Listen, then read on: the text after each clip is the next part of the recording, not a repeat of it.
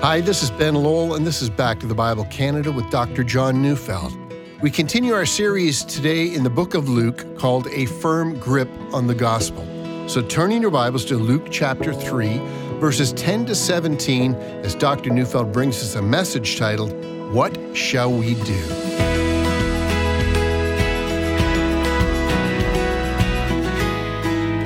It's been a great deal of time ago now, but years ago, the late Francis Schaeffer wrote a book entitled How Shall We Then Live? The book, as I remember it, was about, you know, Western philosophy and where we are now, and then, you know, instead of accepting the unsustainable presuppositions of contemporary thought, and how to turn from that to live an intentional life, one in keeping with Scripture, one that was meaningful rather than purposeless. Let me see if I can put that another way. Schaeffer was calling upon us to turn from the bankruptcy of the way of life handed to us by our culture to repent and embrace the values of the kingdom. He called it How Shall We Then Live? In other words, he wasn't simply criticizing the presuppositions of our day, he's calling us to embrace the gospel. And as I see it, that's positive. You can't just condemn that which leads to death. You have to show the pathway that leads to life. Both are required. I mean, first of all, who would embrace the pathway that Christ offers if other pathways were also fine? I mean, after all, in Christ's teaching, he said his pathway involved embracing the cross and self denial and the abandoning of all things to follow him. I mean, who would choose that unless every other pathway led to meaninglessness and ultimately to death. So you have to show what leads to death. On the other hand, in some circles, it's been popular only to condemn and never, in grace, to offer a new way of living that's attractive and life transforming. The ministry of condemnation, although attractive by itself, is a ministry that also leads to death. You know, we've been studying the book of Luke and this well researched life of Jesus. And up till now, Luke has presented us not only with the infancy of Jesus, but one incident when Jesus was 12. Then Luke directs us to John the Baptist, who's the forerunner of Jesus, preaching a message of repentance for sins. The section we're going to examine today is found only in Luke. And I have no doubt Luke interviewed people who were there when John preached, and so he adds this section. It has to do with a dialogue between people and John. What should we do with John's harsh message? Yeah, you say, repent and fine, we're going to repent, but what should we do after that? See, these people want clarification. What shall we do? And if one studies both Luke and Acts, the two books written by Luke, Luke at several times highlights people who ask just that question. In Luke 10:25, Jesus is approached by a lawyer. What must I do or what shall I do, he asks, to inherit eternal life? Or consider Acts 2:37. Peter has just preached at Pentecost, the first ever Christian sermon, and Peter ends by pointing out that the same Jesus whom you crucified has been made Lord in Christ, and when they heard this, uh, they were, as Luke says, cut to the heart, deeply pierced in their spirits by the words he said. What shall we do? And I mention this because as we read our text today, that's precisely the question. John's preaching repentance, for the days of the kingdom of God are about to break in. Well, one answer to the question of what shall we do might be we should feel guilty about our sins, or we should be committed to letting God show us what to do next. But as we're going to see, John is very practical. So let's read Luke 3 10 to 14. And the crowds asked him, What then shall we do? And he answered them, Whoever has two tunics is to share with him who has none, and whoever has food is to do likewise. Tax collectors also came to be baptized and said to him, Teacher, what shall we do? And he said to them, Collect no more than you are authorized to do. Soldiers also asked him, And what shall we do? And he said to them, Do not extort money from anyone by threats or by false accusation, and be content with your wages. So, as we can see, there are three groups of people who ask the question, What shall we do? The first group is a generalized group, everyday people in the crowd. People are unsure of how to respond. You know, perhaps as John was preaching, there was a discussion that was going on. God's clearly speaking through this man, they would have said. He's a prophet of God. We can't afford to ignore his message and simply go home and allow things to go on as they were before. So, what shall we do? And the answer, says John, is that the one who has two tunics must share with the one who has none. He's also commending the sharing of food. I mean, these are the basic necessities of life. Don't look the other way when you see the poor and the needy. That's what you should do. Now, this command to share what we have, now that takes some time to unpack. There are those who have used this as a justification for socialism, the redistribution of wealth. Now, is that what John is saying? And the answer is not hard to come by. The answer is no. John's not speaking about the reordering of the state or social programs. He's speaking to individuals. See, I've found in our day there are all manner of people who claim they're compassionate when they ask the state to deal with human needs, but they've closed their own hearts.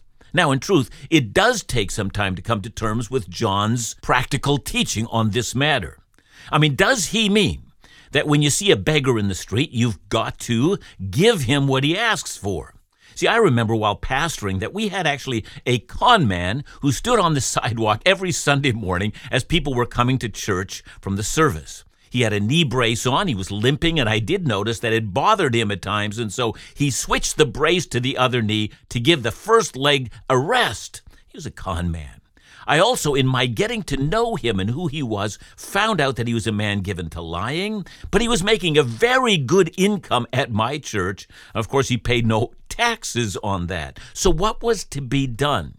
Can we, because we don't know the history of every beggar, simply turn a deaf ear to the whole lot of them? You know, to that I give three responses. The first is that we should prioritize transparent and reputable agencies who are principled and wise and give generously to them in order to care for the needs of the poor. Why? Because our faith demands this of us. We must care for the less fortunate, but we should do it wisely. The second regarding the beggar on the street. So let your conscience and the leading of the Spirit guide you. To that I offer no general rule. I've known some people who set aside a monthly amount for just that thing, and when that fund runs out, they wait until the next month. Others give on an individual basis, and some don't give to the street beggar at all. Now, none of these responses violate the command of God to care for the poor. You see, in a church I served for many years, we on a monthly basis had what was called a benevolent offering. We also had a food bank downstairs in the church building that responded to the needs of the poor in our community. I said there were three responses, and here's the third. Occasionally, someone we know is in need, and when we become aware of that, I would say, let your pastor know. At times, it might be advantageous for the entire church to be involved, but don't close your heart to those who have needs. We must respond. See, that's the first group that came to John with a question of what they should do. The second group, perhaps not surprisingly, were the tax collectors. You know, they almost always were Jews who knew their community well, and they knew who was likely to cheat the tax man. Now, these tax collectors were able to set their own wages, and that's why they often overtaxed the population and lived in luxury. These people were roundly hated by their community, but they had been hearing the message of John, and they were coming to a conclusion. They'd sinned, so what should they do? And John simply tells them stop lining your pockets through overtaxation. Stop cheating the people. Collect only what you're authorized to collect. Now, there's a lesson for anyone who's involved in public service of any kind or in business of any kind. People need a fair wage, but never a wage that comes from deception, from cheating, from overpricing something or some commodity, or through any illegal means. Now, the third group, this group is surprising. Roman soldiers, my goodness, what are they doing there at the you know, ministry of John? But we know that a great many Romans and Roman soldiers came to love the God of Israel. So here they are, and they're deeply troubled. Not only must Israel repent, they conclude they need to repent as well. Now, notice what John doesn't tell them. He doesn't tell them to resign from the military and to get out of Israel. Instead, they were to resist the temptation that their profession brought them. Don't threaten population of Israel. Don't falsely accuse people in order to get rid of problems. Don't accept bribes or demand them, but be content with the pay you're receiving. Live within your means. See, every profession has temptations that are attached to it, and a great many professions, such as police or military or other government positions, allow a person to use their authority. When you use your authority, you're required to serve, not to be served. Did you get that? And did it sound familiar? Jesus came to serve, not to be served, and that's what you must do as well. If you're to be his followers, use your jobs to serve.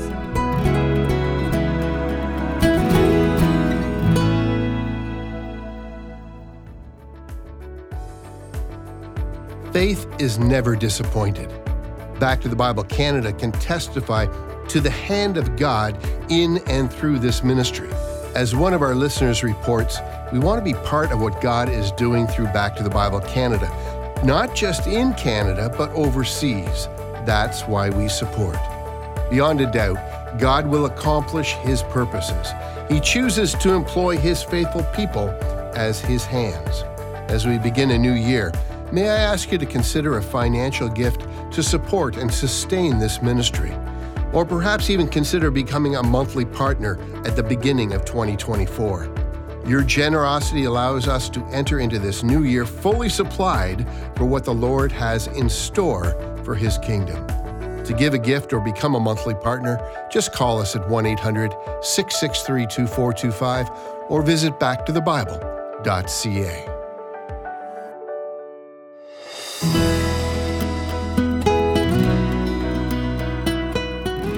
Moves from the individual questions of people listening to John to the question of what they should do with the man himself. What shall we do with John the Baptist? So here I'm reading Luke 3 15 to 17. As the people were in expectation and all were questioning in their hearts concerning John whether he might be the Christ, John answered them all, saying, I baptize you with water, but he who is mightier than I is coming, the strap of whose sandals I am not worthy to untie. He will baptize you with the Holy Spirit and fire. His winnowing fork is in his hand to clear his threshing floor and to gather the wheat into his barn, but the chaff he will burn with unquenchable fire. You know, Luke begins by remarking that the people were in expectation. That is, they were expecting John to make an announcement regarding his identity. There was a messianic expectation that was intensifying, and no doubt many thought perhaps John's the Messiah. He just simply hasn't announced it yet. After all, look at the crowds. Look at all Israel listening to him. Perhaps that's his method from the start. You know, first he speaks of repentance and ends the deep sin and corruption in the nation. And then, when the time is right and all eyes are fastened on him, he makes an announcement I'm the one you're waiting for. For it's all in the timing. We know that. And when the time is right, that's just what he's going to do. At least that's what a great many people thought. What shall we do with John?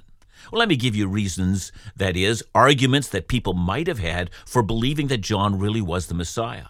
Well, one, he appears suddenly in that sense. He fulfills Malachi 3, verse 1. It says, Behold, I send my messenger, and he will prepare the way before me, and the Lord whom you seek will suddenly come to his temple, and the messenger of the covenant in whom you delight, behold, he is coming, says the Lord of hosts.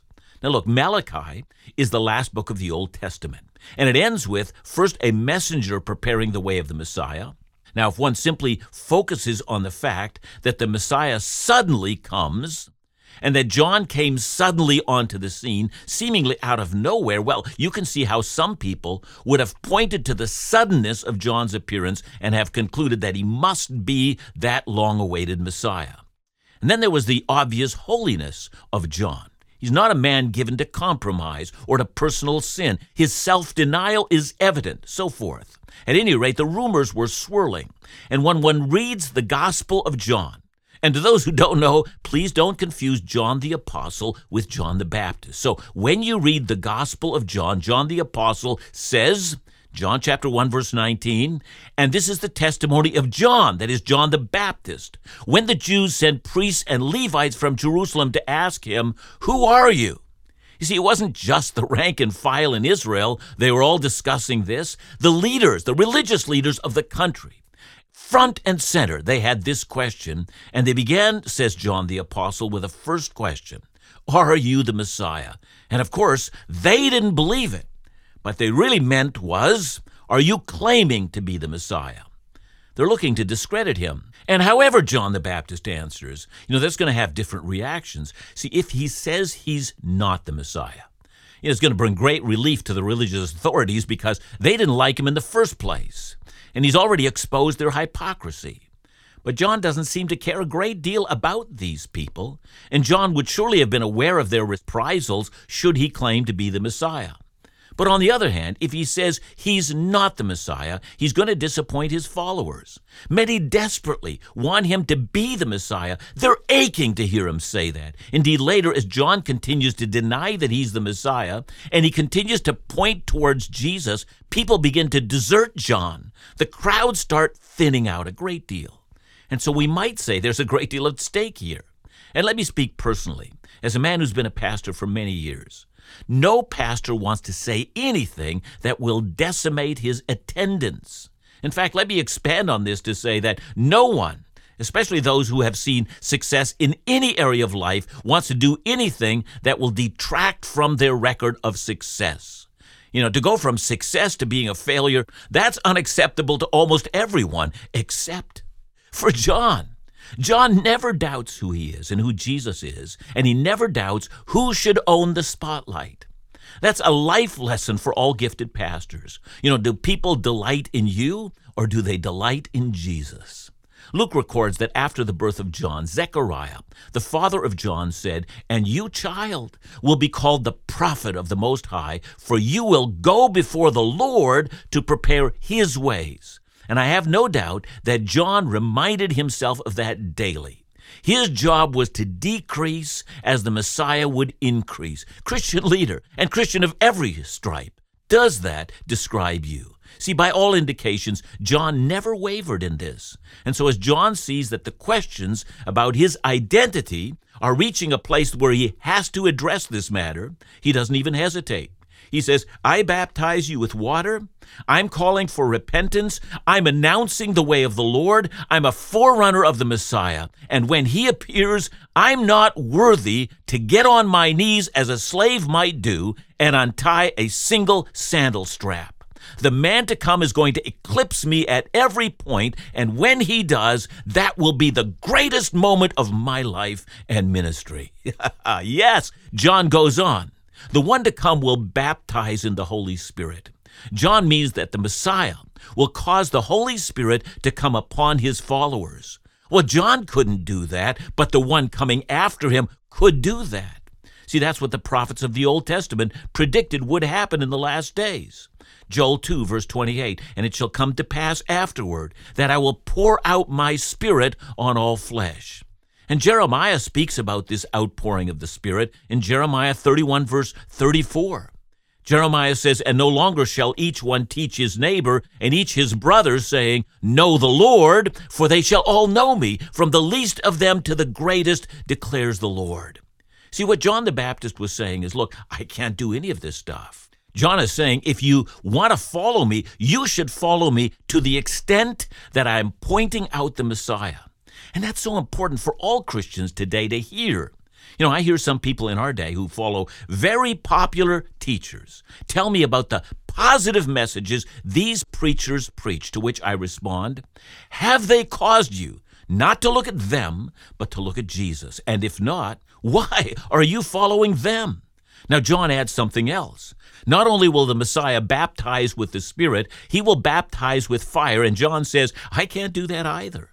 See, when he baptizes with fire, says John, he burns the chaff, or to put the matter plainly, he burns the unrepentant with unquenchable fire, fire that's never put out. Again, to put this matter plainly, he says that the coming Messiah will enact the great end time judgment where the unrepentant are thrown into the lake of fire. The fire of that place is an eternal fire that will never be quenched. Now, this matter that the Messiah would do both bless those who would receive him with grace and forgiveness, as well as punish those who reject him. Well, we know that this, in the end, even confused John. Matthew records that John, while he was in prison, was having doubts about whether Jesus actually was the Messiah. And Jesus responds by sending John a message.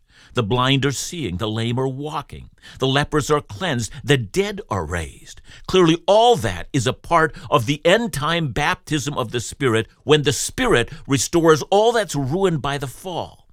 But here's where the baptism of fire was absent. I mean, after all, by the time John was in prison, Herod Antipas, as well as the corrupt religious establishment, went on as before. What John could not have anticipated is that the baptism of the Spirit and the baptism of fire would be separated in time. See, Jesus had come to save people from their sins, and only after he had gathered in his own would he return and eventually bring about the great judgment at the end of time. And that's to say, John wasn't wrong in his expectations, he just didn't understand the timetable when those events would happen. That is, in his first coming, Jesus did not bring judgment, but he came the first time to save men and women from their sins. Now, that being said, we are left with John and the question that people were asking What shall we do with our sins? And second, what shall we do with John? And John never doubted the role he played. And that's the ultimate answer to our question What shall we do? We shall not follow any leader who doesn't consistently point out that he or she is not the Messiah and not the object of people's following. All pastors, evangelists, theologians, and Bible teachers are at all times to disabuse themselves and their followers of adoring loyalty. For if a Christian leader makes followers of himself rather than followers of Jesus, he has led us astray. Reject those who do such things.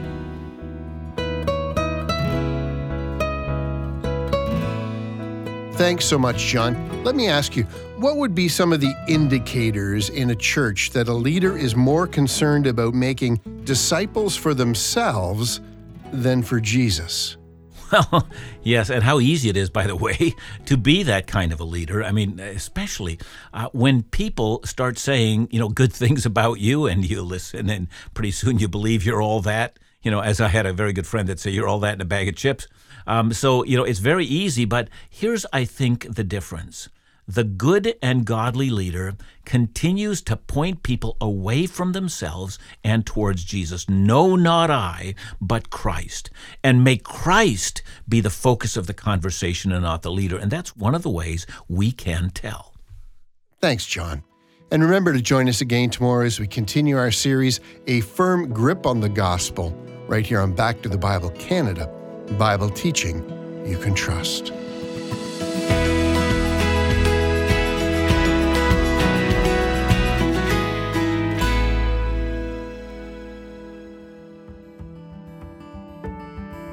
Every Bible truth should be known. Every Bible truth should be lived. And frankly, it's easier to know what God says than it is to live it well. That's a gap Back to the Bible Canada wants to address in our new blog format. Starting 2024, Dr. John Neufeld and other trusted Christian leaders will provide a Bible focused and practically oriented resource to bridge the gap between faith and life. This resource will focus on the how to in matters like shaping a consistent prayer life, wrestling with temptation, and navigating the advance of years. Each theme will reflect not only what the Bible says, but how our theology can be translated into our experience. Well, you can check out each new issue at backtothebible.ca and be sure to subscribe to receive each new article as it's available sent directly to your inbox.